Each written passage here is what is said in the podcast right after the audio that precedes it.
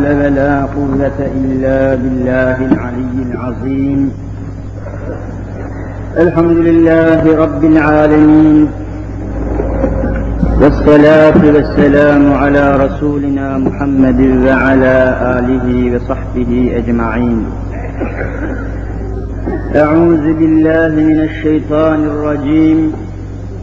بسم الله الرحمن الرحيم. سبحانك لا علم لنا إلا ما علمتنا إنك أنت العليم الحكيم. صدق الله العظيم وبلغنا رسوله النبي الكريم. رب اشرح لي صدري ويسر لي أمري واحلل عقدة من لساني يفقه قولي. آمين بحرمة سيد المرسلين. أما بعد فالأول الله والآخر الله والظاهر الله والباطن الله. فمن كان في قلبه الله فمعينه في الدارين الله.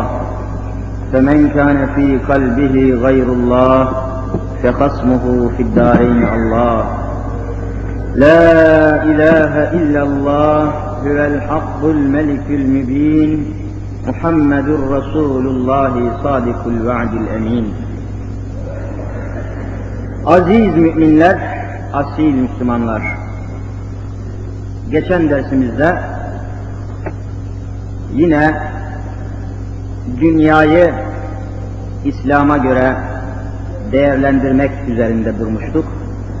Dünya malına, mülküne, dünya metaına, makamına sahip olanların aldanmaması icap ettiğini ve Allah katında sorumlu olduklarını ifade etmiştir. Allah katında sorumlu olduklarını ifade etmiştir. İnanmayanların yüreklerinde, gönüllerinde merhamet olmayacağını, Kur'an-ı Mübin'in bu hususta اَرَأَيْتَ yükezzibu bid-din ayetleriyle Ebu Cehil mel'ununun nasıl bir yetime karşı katı ve kötü davrandığını anlatmıştır. Ve mevzu bu noktada kalmıştı. Meselemizi devam ettireceğiz. Efendiler, Müslüman bir millet olarak Allahu Azimüşşan'a daimi olarak yalvaralım. Allah'ımıza samimi sığınalım. İçinde bulunduğumuz maddi ve manevi zorluklardan, zahmetlerden, musibetlerden kurtuluşumuzu yalnız Allah'tan isteyelim. Fanilere bağlanmayalım. Fanilere bağlanmayalım.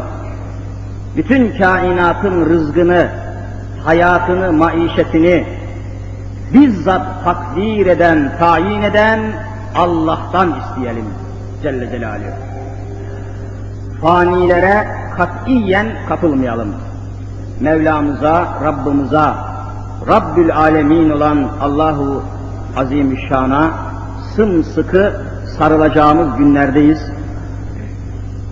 Yıllar yılı Avrupa'yı kendimize örnek ittikaz ettiğimiz malumdur. Yıllar yılı Avrupa, Avrupa, Avrupa. Avrupa ne söylerse yapışmışız. Avrupa ne dökmüşse kapışmışız. Avrupa en ileri milletler mütalası içinde kendimizi küçük görmüşüz. Şahsiyetimizi bir parça sarsmışız ve dolayısıyla bugün Avrupa'nın ve Amerika'nın doğuda ve batıdaki bütün gayrimüslim milletlerin bize karşı nasıl tavır takındıklarını da hepiniz görüyorsunuz. Erbabı siyaset de görüyor, erbabı devlet de görüyor, millet de görüyor, herkes görüyor. Demek ki Cenab-ı Hak Müslüman Türk milletini ikaz ediyor. Size ancak benden yardım gelebilir. Benden kesilmeyin ey Muhammed Mustafa'nın ümmeti. Bana yalvarın, bana dönün, bana teslim olun. Sizi tarihte en büyük devlet haline getiren Hazreti Kur'an'a dönün diyor Cenab-ı Hak. İkaz ediyor. Çok güzel ikaz ediyor. Bu tıkanıklığın manası budur. Bu zorlukların, zahmetlerin manası budur. Böyle Müslümana istikamet veriyor. Yönün Allah'a olmalı Müslüman diyor. Ne güzel bir ikazdır.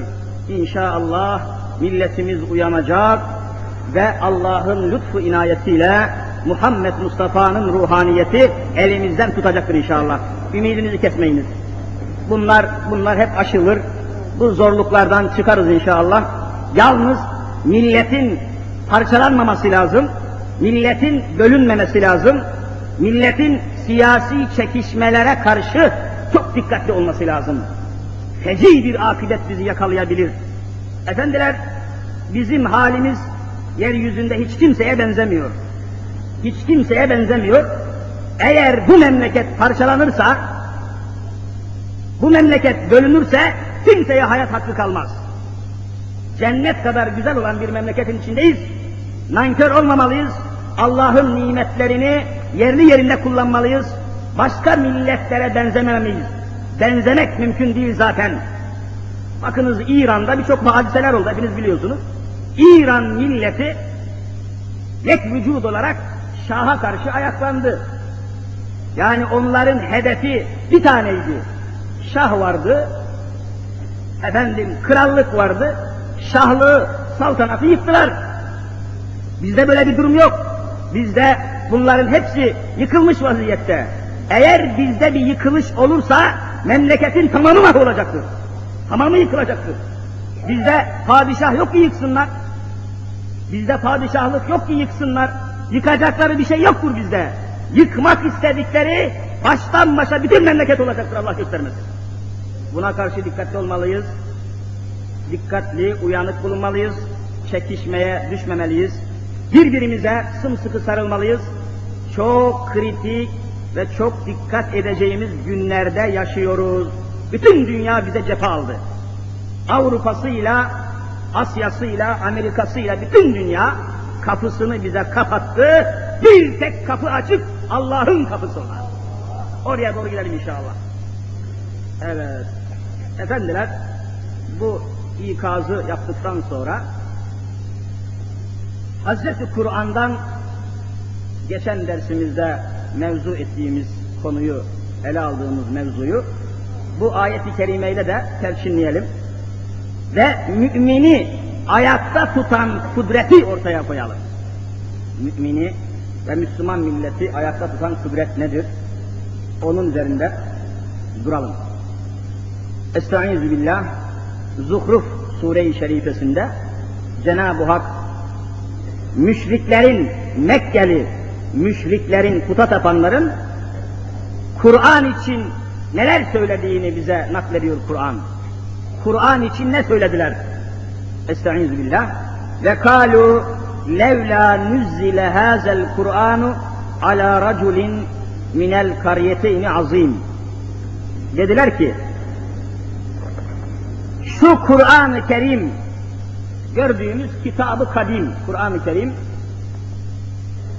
keşke iki memleketin, iki şehrin içinde bulunan çok azametli, çok zengin, çok sermayeli iki insandan birisine nazil olsaydı dediler. Levla nüzzile keşke nazil olsaydı hazel Kur'an şu Kur'an-ı Kerim keşke inseydi. Kime? Ala raculin bir adamın üzerine ki azimin çok azametli çok zengin iki insanın üzerine inseydi. Minel kariyeteyni Mekke'de veya Taif şehrinde. Mekke-i Mükerreme'de Kur'an-ı Mübin nazil oldu ama dediler ki Allah dediler işini bilmedi. Kur'an namına bu muazzam kitabı çok zengin, asaletli, malı, mülkü, sermayesi çok geniş olan bir adama indirmedi de anadan babadan yetim ve öksüz kalan dünyada bir çöpü olmayan Muhammed diye bir adama indirdiler. Allah işini bilmiyor dediler. Kafirin mantığı bu işte. Dünyayı servetten ibaret zannediyor. Makamı, mevki, şöhreti, kıymeti böyle değerlendirmeye çalışıyor. Ne kadar yanlış? Ne kadar yanlış? Kur'an insin tamam diyorlar güzel. Hakikaten mühim bir kitap. Ama ne olur? Keşke, keşke çok zengin iki, ins iki insandan birisine, birisi Mekke'de birisi vardı, ismini dahi zikretmeye lüzum yok. Bir de Taif'te çok zengin bir adam vardı, çok zengin bir adam vardı. Ya Mekke'deki o zengine yahut da Taif'teki o zengin adama gelseydi çok daha iyi olacaktı. Onun için hiç işe yaramaz dediler. Kur'an-ı Kerim hiçbir şeye yaramaz dediler. Ve Kur'an'a buradan karşı çıktılar. Servet ile ölçüyorlar şerefleri. Kıymetleri, işin ehemmiyetini akla, mantığa, kafaya, imana, vicdana bağlamıyor da dış kalıplara ve sermayeye, servete bağlıyor. Servete bağlıyor. Tabi bunlar Allah'ı hakkıyla tanımadıkları için bunu söylüyorlar. Aynı şekilde şimdi bakıyorum da bir takım insanlar var. Geçenlerde öyle diyor bir fakir insan ama ağzı da kalabalık bir adam. Laf etmesini biliyor. Hocam, hocam diyor, caminin içine bakıyorum da diyor, zengin sınıftan pek fazla kimse yok diyor. Öyle fabrikatörlerden, bilmem şirket sahiplerinden büyük zenginler camilere gelmiyor diyor. Bakıyorum emekli, işte dünyadan elini eteğini çekmiş gibi fakir fukara, garip kuraba bir takım insanlar, zenginler, büyük tüccarlar, büyük fabrikatörler, büyük şirket sahipleri, efendim ticaret ve sanayi aleminin babaları bunlar camiye gelmiyor. Ama camiye gelmediği halde, namaz niyaz kılmadığı halde, dine, imana fazla kıymet vermedikleri halde Allah bunlara durmadan sermaye veriyor. Demek ki Allah da zenginlerin tarafını tutuyor diyor. Bakın ne enteresan yani. Allah'ı kendisine uyduruyor adam, fukara. İşte zengin sınıfın İslam dinine yaklaşmaması sebebiyle bugün milyonlarca insan ona bakarak Allah'a küsmek durumunda kalıyorlar. Zengin sınıfı çok tehlikeli. Eğer bu zenginlerimiz İslam'a yaklaşmazlarsa Allah'a isyan eden bütün fakirlerin günahını sırtına yükleyecek Allah bunları. Onlara bakıp sapıtıyorlar çünkü. Efendim diyor benim bir çöpüm yok diyor. Evim yok, parkım yok diyor. Böyleyken ben namaz kılıyorum diyor. Asıl namaz kılması, Allah'a şükretmesi gereken adam zenginler diyor. Altında arabası var, evi, köşkü, dairesi, yalısı, yazlığı var, kışlığı var diyor. Mağazası var, ticaret hanesi var. Bankalarda itibar görüyor, para babası. Esas namaz kılıp Allah'a şükretmesi gereken bunlar. Bunlar namaz kılmıyorsa ben de hiç kılmam diyor. Fukara bunlara bakarak kafir oluyor görüyor musunuz? Zenginlerin hesabını nasıl cana Allah nasıl bunları hesaba çekecek bilmiyorum ya. Hem zengin olmuş adam hem Müslümanım diyor ama İslam namına bir şey yapmıyor. Bunların hesabı korkunç olacak. Bunların muhasebesi yevmi hesapta dehşet olacak. İfade edemem. Tabii bu bir aldanmadan ibaret. Şöhret, servet insanın soylu olmasının alameti değildir. Asil olmasının alameti değildir. İslam dininde bir adamın üstünlüğü, şerefli olması, büyük olması, racülün azim olmasının esası, kaynağı, menbaı imandır, İslam'dır ve dini hayatındaki takvadır. Takva. Özlü İslam hayatı. İslam'ı yaşamıyorsa bir adam, dünyaların sahibi olsa hiçbir kıymeti yok. Çünkü bir adam ne kadar zengin, ne kadar sermaye sahibi, ne kadar büyük tüccar olursa olsun neticede mezarın kapısına geldiği zaman hepsini geride bırakıp çırılçıplak bir kefenle mezara gömülmek zorunda kalıyor. Geride kalıyor. Belki görmüşsünüzdür.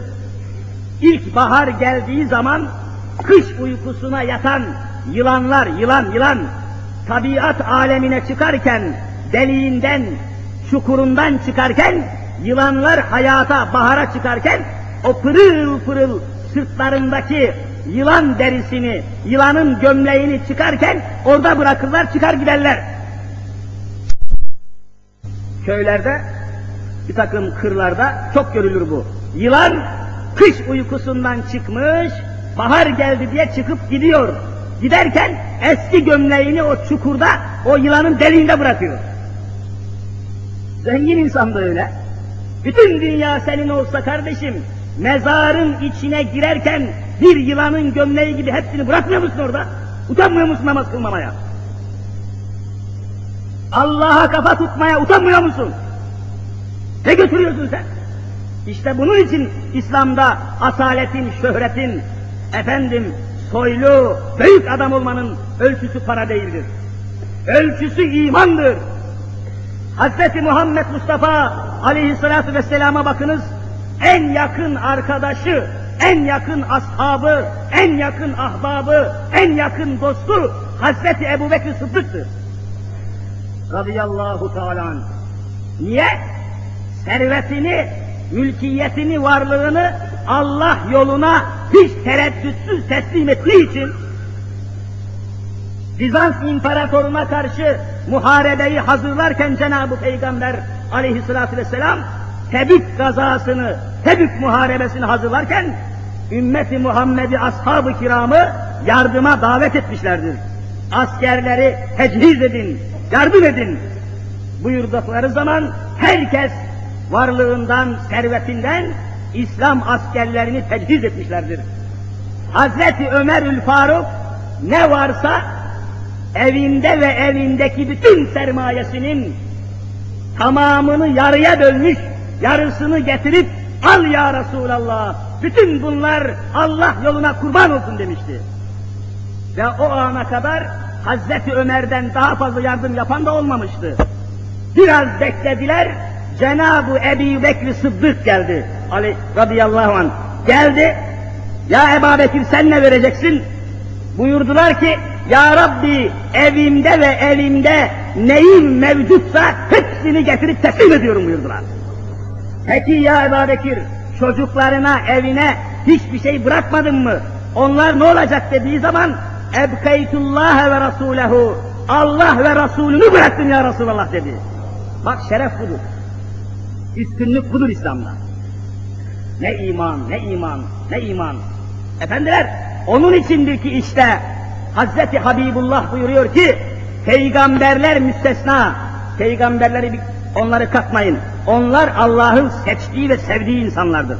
Peygamberler müstesna, terazinin bir gözüne Hazreti Adem'den kıyamet sabahına kadar gelecek olan Müslümanların imanını terazinin bir kefesine koyun, öbür kefesine de Ebu Bekir Sıddık'ın imanını koyun, hepsini çeker aşağı alır buyurmuşlar. İman, iman bambaşka bir şeydir kardeşlerim. Öyle lafına Müslümanlık olmaz. Nüfus kağıdında Müslüman yazıyor.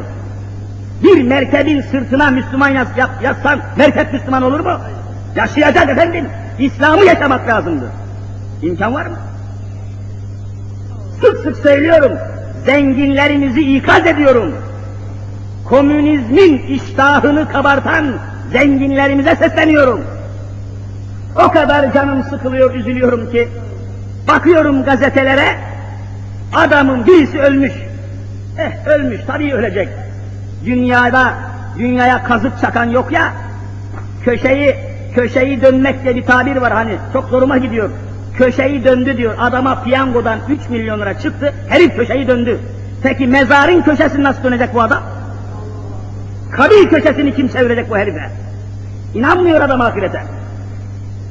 Kızıyorum, adam ölmüş, açıyorsun gazeteyi, çarşaf gibi ölüm ilanları, ölüm ilanları gazetenin iç sayfasında falan şirketin sahibi, falan bankanın yönetim kurulu üyesi, falan ticaret ve sanayi teşkilatının yönetim kurulu azası, falan bilmem falan oğlu falan, İşte falan akşam Hakk'ın rahmetine teslim olmuştur diyor.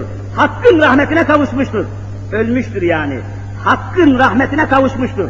Ne ala. Adamı araştırıyorsunuz, ömründe bir sefer Allah'a secde etmemiş. Ömründe bir sefer zekat namına vermemiş. Ömründe devlete gerektiği gibi vergi vermemiş. Hiçbir hayır cemiyetine bir teberru makbuzu ödememiş. Hiçbir Müslümanın arasında bulunmamış.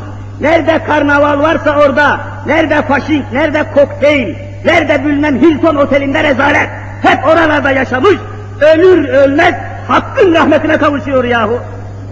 Hakk'ın rahmeti senin babanın çiftliği mi kardeşim? Bu ne saçma bir görüntü bu? Müslümanlık bu kadar ucuz mu? Hakkın rahmeti bu kadar ucuz mu? Kendimize gelelim. Zengin Müslümanları ikaz ediyorum. Kendinize geliniz. Böyle İslam yok. Böyle kitap yok, böyle iman yok kardeşim. İslam hayat nizamıdır. Yaşadığın zaman İslam vardır, yaşamadığın zaman İslam yoktur. Markayla Müslüman olur mu? Marka. Efendiler, bunu söylerken tabii biraz da kendi kendi zümremizi de eleştiriyorum ve üzülüyorum. Bakıyorsunuz böyle Allah'ın yolunda, İslam'ın hizmetinde, hayru hasenat yolunda hiçbir eseri, hiçbir hareketi, hiçbir gayreti olmayan bir adam ölür ölmez Hakk'ın rahmetine kavuşuyor. 40 gün sonra da veya hemen o gece üç tane, beş tane hafız efendi toplanıyor, bir hatmi şerif ortaya koyuyorlar, bir de mevlidi şerif, bir iki tane de kaside ilahiye, arkasından bir dua patlatıyorlar, herif doğru cennete oturuyor. Bu da İslam'da yok. Kim söylüyor bunları? Sen kimsin ki adamı cennete sokuyorsun? Cennetlik olmanın alametleri, gayretleri, çabaları var. Yeryüzünde Allahu Teala bir adamın nasıl cennetlik olacağının yolunu göstermiş. Namaz kılacaksınız, zekat vereceksiniz, millete, memlekete hizmet edeceksiniz, keyfinize, zevkinize kapılmayacaksınız. Cennetin yolu buradan geçer diyor. E bütün bunlar yalan mı yani? Neticede hemen efendim bir hatmi şerif ile cennete gideceksin, öbürü mahvolacak, ömür boyu sürünecek. Böyle bir imkanı olmadığı için, böyle bir tertibat yapmaya parası gücü yetmediği için cehenneme gidecek öyle mi? Nerede bu? Bu, bu keserin bolluğu nerede? İslam haşa, İslam'da ruhbaniyet, papazlık sınıfı yoktur. İslam'da kimse kimseyi cennete sokamaz. İslam'da kimse kimseyi cehenneme de sokamaz. Cennete gitmenin de yolu belli kardeşim, cehenneme gitmenin de yolu belli. Ben senin yoluna bakarım.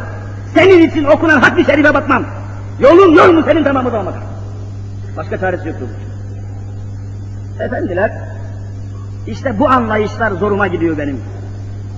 Bu şu memleketin hizmetinde, şu Allah'ın pırıl pırıl dini celili İslam'ının hizmetinde bakıyorum da şimdi tabii ben cemaat arasında hep görüyorum.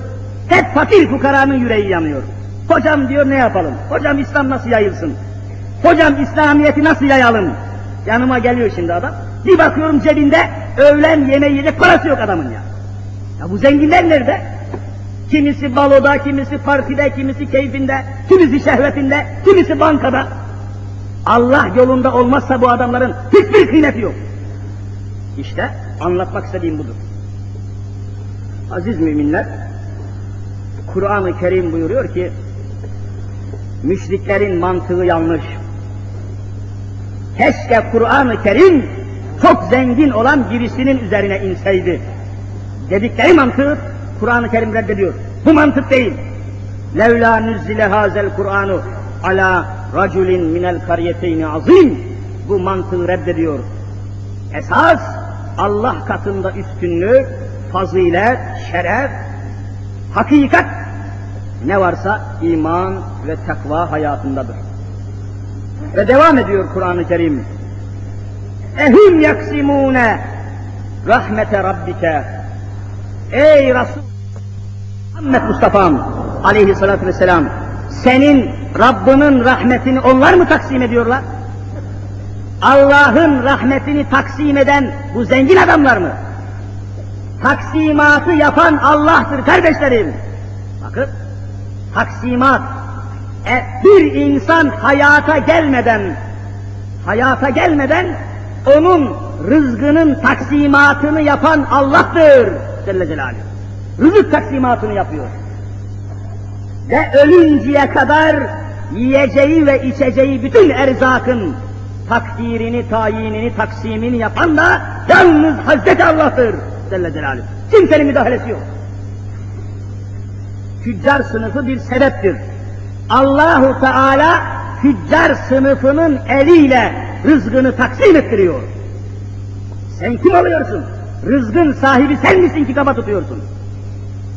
İşte bu ayet-i kerimenin tefsirinde alimlerimiz diyor ki İslam itikadına göre ey tüccar, ey esnaf senin dükkanına gelen bir müşteri var ya çıktı geldi dükkanına girdi selam verdi ve senden bir mal istiyor müşteri alacak ihtiyacını görecek yahut götürüp satacak rızık temin edecek ticaret Rızkın onda dokuzu ticarette. Hazreti Habibullah öyle buyuruyor. Tis'atu e'aşari rizki fit ticareti. Rızık denilen alemin onda dokuzu ticarettedir. Ticaret çok mühim bir hadisedir. Ticaret alt üst olursa memleket mahvolur. Rızkın onda dokuzu ticarette. Resulullah'ın haberidir bu. Aleyhissalatü vesselam.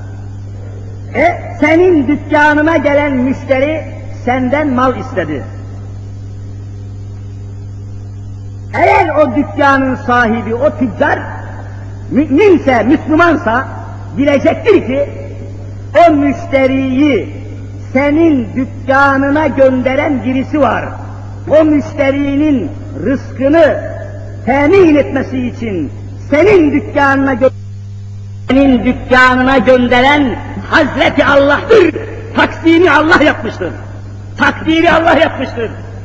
O kendisi bilmez. Senin dükkanındaki o ticari eşya vasıtasıyla o müşterinin erzakını, rızkını takdiri ilahi mukadderatında aynen yazdığı için tecelli ediyor. Ve bil kaderi hayrihi ve şerrihi minallahi teala imanı bunu gerektirir. Müslüman böyle iman eder. Demek ki ey Müslüman tüccar, senin dükkanına gelen müşteriyi tesadüfe bağlamayacaksın. Ezelde mukadderatın defterinde demek ki bu müşterinin benim dükkanıma gelip erzakını, ihtiyacını istemesi Allah'ın takdiridir diyeceksin. Ve onun istediğini vereceksin. Yoksa zaten yok. Yalan söyleyemezsin zaten. Dükkanda o müşterinin ihtiyacını varsa zaten vereceksin. Bunun dışında bir şey söylemek mümkün değil. Senin dükkanında, ambarında, stokunda, ardiyende olduğu halde o müşterinin istediği ticari maddeyi, ihtiyaç maddesini sende olduğu halde kusura bakma arkadaş bende bu mal yok der de geri çevirirsen, geri çevirirsen İslam alimleri diyorlar ki sen o müşteriyi geri çevirmedin. Onu takdiri ilahinin tayiniyle, taksimiyle sana gönderen Allah'ı inkar ettin. Senin ne alakan var taksimi erzakta? Nahnu kasenna beynehum maişetehum. Sizin maişetinizi, ticaretinizi taksim eden Allah'tır diyor Kur'an-ı Kerim. Sen kimi geriye çeviriyorsun? Ve böylece bekletiyor tabii o malı, zam gelsin de ticaret yapayım, bol bol para kazanayım diyor. Ve kazandığı bu para cehennem odunundan başka bir şey değil. Cehennem ateşinden başka bir şey değil. Tüccar sınıfının ehemmiyeti çok büyüktür. Eğer tüccar, tüccar haline gelirse o memleket mahvolur. Erzakı, yiyeceği, içeceği zulüm altında kalmış bulunur. Zulüm altında. Müslüman böyle inanacak. Ehum yaksimune rahmete rabbik. Kainatın yeryüzünün içerisinde rızık denilen şeyi taksim eden Allahu Teala'dır. Mümin buna tereddütsüz iman eder. İslam imanı bunu gerektirir. Nahnu kasemna biz taksim ettik diyor Cenab-ı Hak. Beynehum insanlar arasında maişetehum maişetlerini, geçimlerini, ticaretlerini biz taksim ettik. Nerede? Fil hayati dünya, dünya hayatında, şehir hayatında, toplum hayatında vesaire. Biz taksim ettik. Kimse kendisini Allah makamına koymasın diyor. Haşa. Allah makamına koymasın. Kimse elinde değil. Efendiler bu noktaya gelmişken size ilim aleminden bir misal vereceğim. İlim alemi.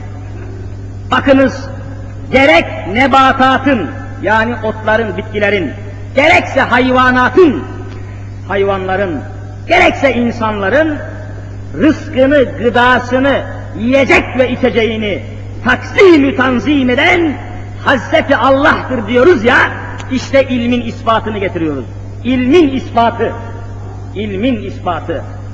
Efendiler, elimde notlarım var, bakınız. Amerika'da New York İlimler Akademisi eski başkanı Profesör Gracie Morrison namında bir adam bir kitap yazdı. Niçin Allah'a inanıyorum diye bir kitap yazdı. New York İlimler Akademisi eski başkanı Profesör Gracie Morrison Niçin Allah'a inanıyorum diye bir kitap yazdı. Bir hayli enteresan. İşte şu bahsettiğim mevzu ve üzerinde durduğum meseleyle ilgili aynen şunu naklediyor, şunu tespit ediyor. Diyor ki, bundan senelerce evvel Avustralya kıtasına bir başka ülkeden kaktüs namında deve dikeni ismiyle maruf, batıda kaktüs diyorlar, kaktüs diye bir ağaç, deve dikeni adında bir bitki, bir ağaç çeşidi getirip yetiştirdiler. Avustralya'da bir kıta orası. Bu nebattan, bu ağaçtan tarlalar ve bahçeler arasında çit olarak, çit çit, hani böyle bahçelerin sınırını ayırmak için çit yaparlar köylerde. Çit olarak istifade edilecekti. Bu kaktüs ağacının, deve dikeni ağacının Avustralya'da yaşayan böcekler içerisinde, böcekler içerisinde hiçbir düşmanı yok idi. Bu yüzden Avustralya'da bu kaktüs ağacı sınırları belli olsun diye tarlalara dikilen bu kaktüs ağacı dehşet verici bir nispette çoğalmaya başladı. Öyle çoğalıyor ki bir müddet sonra İngiltere büyüklüğünde bir araziyi kapladı, mahvetti. Çok yayılmış. Çiftçileri mahvetti. Onları köylerini terk etmeye mecbur kıldı. Hatta bazı şehirlerin ahalisinin toptan hicret etmelere sebep oldu. Bu müthiş mu muarıza karşı bir müdafaa vasıtası bulabilmek için böcekleri inceleyen alimler, böcekleri inceleyen ilim adamları bunlara müracaat ettiler, başvurdular. Nihayet profesörler, ilim adamları başlıca hususiyeti bu baş belası kaktüs ağacıyla karnını doyurmak olan ve başka hiçbir şeye ağzını sürmeyen bir böcek çeşidi keşfettiler. Öyle bir böcek buluyorlar ki tabiat aleminde yalnız bu kaktüs ağacını yiyor. Başka hiçbir şey ağzını sürmüyor. Bu böceği keşfettiler.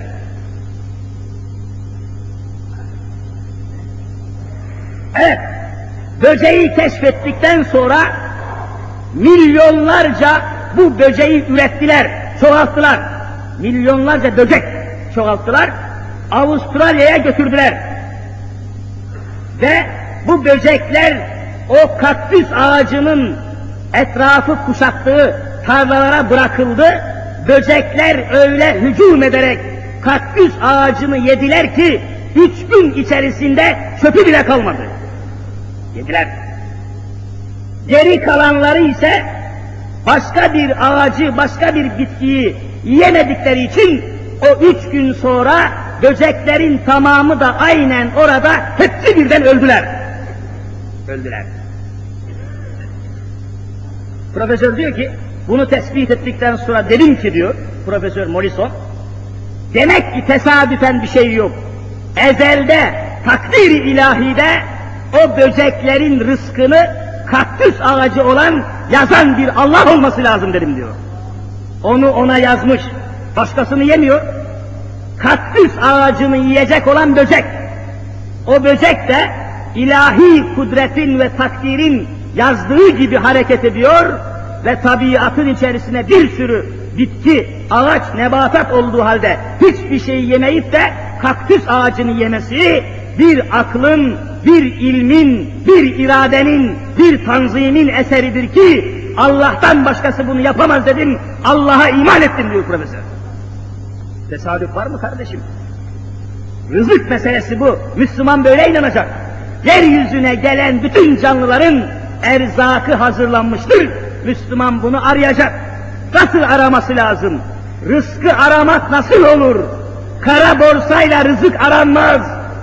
Rezaletle, zulümle rızık aranmaz.